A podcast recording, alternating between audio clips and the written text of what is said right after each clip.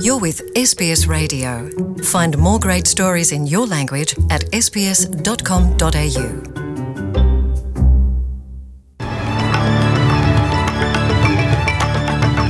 Mfanyabiashara mwingine wa Australia afariki kwa korona huko India, na utafiti waonyesha watoto kunyanyaswa zaidi nchini, na wafanyabiashara washinikiza serikali kufung, kufungua mipaka ya nchi. Hizo ni habari za kitaifa, na katika habari za kimataifa Kamati yaonya kutokea tishio la awamu ya tatu ya korona nchini Tanzania. Na katika michezo, mwamuzi wa kwanza wa kike mwa Aboriginal kuanza kuchezesha NBL, na wachezaji wa zamani Uingereza wataka mdhibiti eh, kwenye mdhibiti huru kwenye soka. Ungana nami katika taarifa ya habari ifuatayo.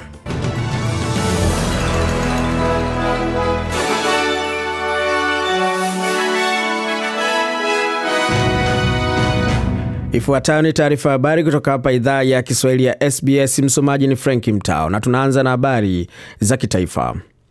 Mfanyabiashara wa Sydney Govid Kand amekuwa Mwaustralia wa pili kufariki kwa ugonjwa la COVID-19 huko nchini India.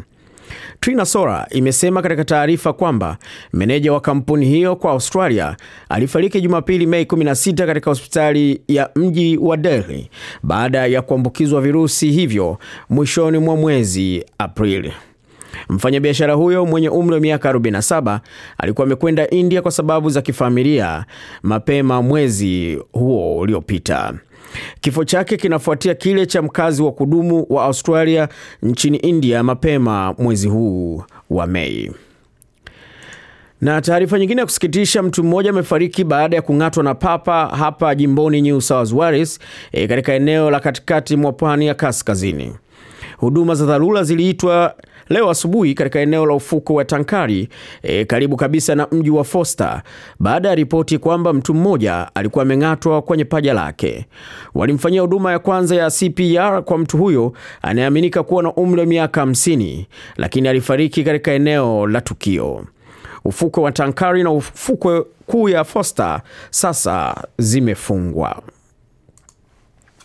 Utafiti mpya wa taasisi ya watoto ya Australia umeibua takwimu za kutisha kuhusu hali ya sasa ya ulinzi wa watoto hapa jimboni New South Wales. Ripoti mpya inaonyesha kuwa asilimia 97 ya watoto na vijana e, katika mpango maalum wa Our Space ambao ni mpango wa ushauri wa masuala ya kiwewe umethibitisha watoto hao e, kukumbana na unyanyasaji wa kutelekezwa kabla ya kufikia umri wa mwaka mmoja. Katika asilimia 40 wananyanyaswa kila wakati kwa zaidi ya miaka mitano. Vikundi vya wafanyabiashara na maafisa wa afya wanataka serikali ya shirikisho kupanga ramani ya mpango wa kufungua tena mipaka ya kimataifa ya Australia, lakini badala yake waziri mkuu Scott Morrison anajaribu kubadilisha mwelekeo kuwa wa mipaka ya ndani ambayo serikali ya shirikisho haihusiki nayo. Bwana Morrison amesema kufungua mipaka kunategemea kiwango cha chanjo ya nchi, na anapendekeza kwamba wale ambao wamepewa chanjo kamili wanapaswa kuwa huru kuzunguka nchi nzima bila kujali mlipuko au kufungwa kwa vitongoji. Na asilimia nne ya watu katika makao ya utunzaji wa walemavu wamepokea chanjo ya COVID licha ya kuingizwa katika awamu ya kwanza a ya utoaji ambayo ilianza miezi mitatu iliyopita. Waziri wa kilimo wa shirikisho David Littleproud ametetea utoaji chanjo ulioshindwa kwenye utunzaji wa walemavu huku akisema kuwa inakubalika kuwa watu chini ya elfu moja wenye ulemavu katika makazi ya utunzaji walikuwa wamepewa chanjo. Waziri Mkuu Scott Morrison anakubali kutolewa kwa chanjo ya virusi vya korona kwa utunzaji wa wazee au watunzaji wa walemavu unahitaji kuongezwa, akikiri kuwa sekta ya wazee ilikuwa kipaumbele chake cha kwanza, licha ya makundi mawili hayo kuwa ndiyo makundi yenye hatari zaidi e, katika kupata gonjwa hili la COVID. The aged care population, we're, we're over 85% now, and so we make, that, that has been the, the population. Idadi ya watunzaji wenye umri mkubwa tuko zaidi ya asilimia 85 sasa. Hiyo ndio imekuwa idadi ya watu walio katika hatari zaidi. Tuliona kwamba wakati ufuatiliaji wa walioambukizwa ukishindikana katika eneo la Victoria, tulishuhudia wimbi la pili la COVID likiathiri vibaya jimbo hilo, na tukaona mamia ya watu wakipoteza maisha huko huko Victoria, na zaidi walikuwa wazee na walio katika mazingira magumu zaidi. Ndio maana tumefanya utunzaji wa wazee kuwa kipaumbele cha juu, alijitetea waziri mkuu Scott Morrison. Lakini kiongozi wa upinzani Anthony Albanese amesema ni aibu ya kitaifa kwamba serikali imekuwa ikijiridhisha katika maeneo mawili muhimu zaidi. The government needs to get vaccination and quarantine right. Aged care residents and Serikali inahitaji kusimamia chanjo na karantini kwa ufasaha. Wakazi wa wa huduma ya wazee na watu wenye ulemavu walikuwa watu ambao walitakiwa wote wawili wa kupewa kipaumbele kwenye foreni. Tuliambiwa kwamba raia milioni nne wa Australia wangepewa chanjo kufikia mwishoni mwa mwezi wa tatu, lakini serikali hii haijaridhisha. Serikali ilikuwa na kazi mbili tu mwaka huu, kusambaza chanjo kwa ufasaha na kurekebisha karantini, na hawajaridhisha kwa maeneo hayo yote mawili, alisema kiongozi huyo wa upinzani Bwana Anton Albanese. Na kwa taarifa hiyo tunakamilisha taarifa habari ya kitaifa. Twende basi tukasikilize taarifa habari za kimataifa. Kamati maalum ya korona Tanzania iliyoundwa na Rais Samia Suluhu Hassan mwezi uliopita imewasilisha ripoti yake hapo jana, huku ikisema kuwa chanjo dhidi ya ugonjwa huo ni salama na zimeonyesha ufanisi. Kamati hiyo imeshauri serikali kupitia vyombo vyake kulishughulikia suala la chanjo eh, kwa kujiunga na mpango wa COVAX ulioko chini ya mwamvuli wa Gavi. Mpango wa COVAX unalenga kuhakikisha nchi maskini kote duniani zinapata mgao sawa wa chanjo licha ya ufinyu wa uwezo wao wa kiuchumi. Mwamvuli wa Gavi unaundwa na mashirika mbalimbali ikiwemo shirika la afya duniani na baadhi ya serikali za nchi tajiri duniani. Hata hivyo, kamati imetaka mamlaka zilizoko chini ya serikali kuendelea kutoa ushauri juu ya jambo hilo. Na katika taarifa nyingine ya kutoka huko, Israeli inasema Israeli imefanya mashambulizi kadhaa alfajiri ya jana katika ukanda wa Gaza baada ya wanamgambo wa Palestina kurusha makombora ya rocket katika miji iliyopo kusini mwa Israeli. Mashambulizi ya alfajiri ya Jumatatu ni makubwa zaidi tangu mapambano yake yaanze wiki moja iliyopita. Israeli inasema mashambulizi hayo yameharibu maeneo mengi kwa sababu wanamgambo wa Hamas pamoja na, na wanamgambo wa Hamas walikuwa wakirusha maroketi, hivyo nao kujibu mapigo.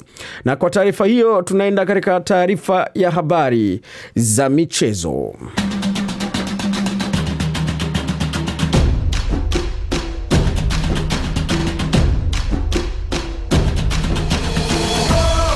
Katika habari za michezo tunaanza na mpira wa kikapu ambapo mwana mwamuzi wa kwanza wa kike wa kikapu mwa Aboriginal Australia Jackie Dover atachezesha kwa mara ya kwanza e, wakati wa mzunguko wa ligi ya asili ya NBL baada baadaye mwezi huu.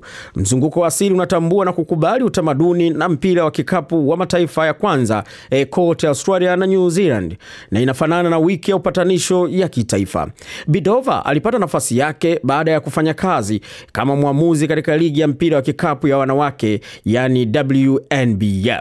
Hivi karibuni alijiunga na mpira wa kikapu New South Wales kama meneja wa mpango wa watu wa asili, utamaduni na Kiruga.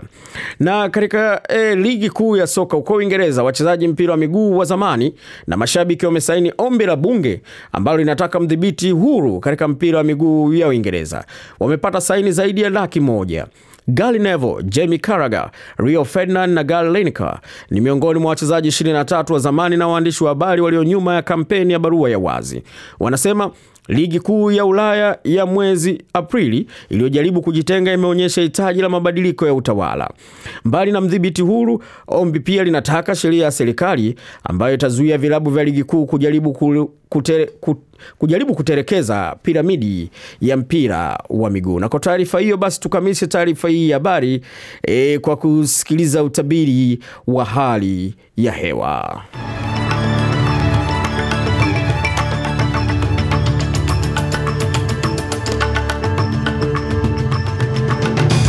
Hapo Sydney kulikuwa na nyuzi joto 20 na 20 uh, na kulikuwa kumetawaliwa na jua. E, vile vile kule Melbourne kulikuwa na nyuzi joto 17 nako kulitawaliwa na jua. Kule uh, Brisbane kulitawaliwa na jua kali nyuzi joto 23 na kule Perth kulitawaliwa na jua nyuzi joto 24, lakini Adelaide inasemekana kuweza kuwa kutakuwa na manyunyu ya hapa na pale wakati wa usiku nyuzi joto 19, wakati kule Canberra kutakuwa na kaubaridi mwanana kati za usiku nyuzi joto 14, na kule uh, Darwin nyuzi joto 32. Huko ndiko ilikuwa jua jua la kukata na shoka, lakini huko Hobart kulikuwa na nyuzi joto 17 na siku ya leo kulitawaliwa na jua la siku nzima. Lakini kwa taarifa hiyo basi tunakamilisha taarifa ya habari e, kutoka hapa idhaa ya Kiswahili ya SBS. Jina langu ni Franki Mtao. Usiende mbali, basi endelea kuwa nasi kutaka kujua yote yaliyojiri.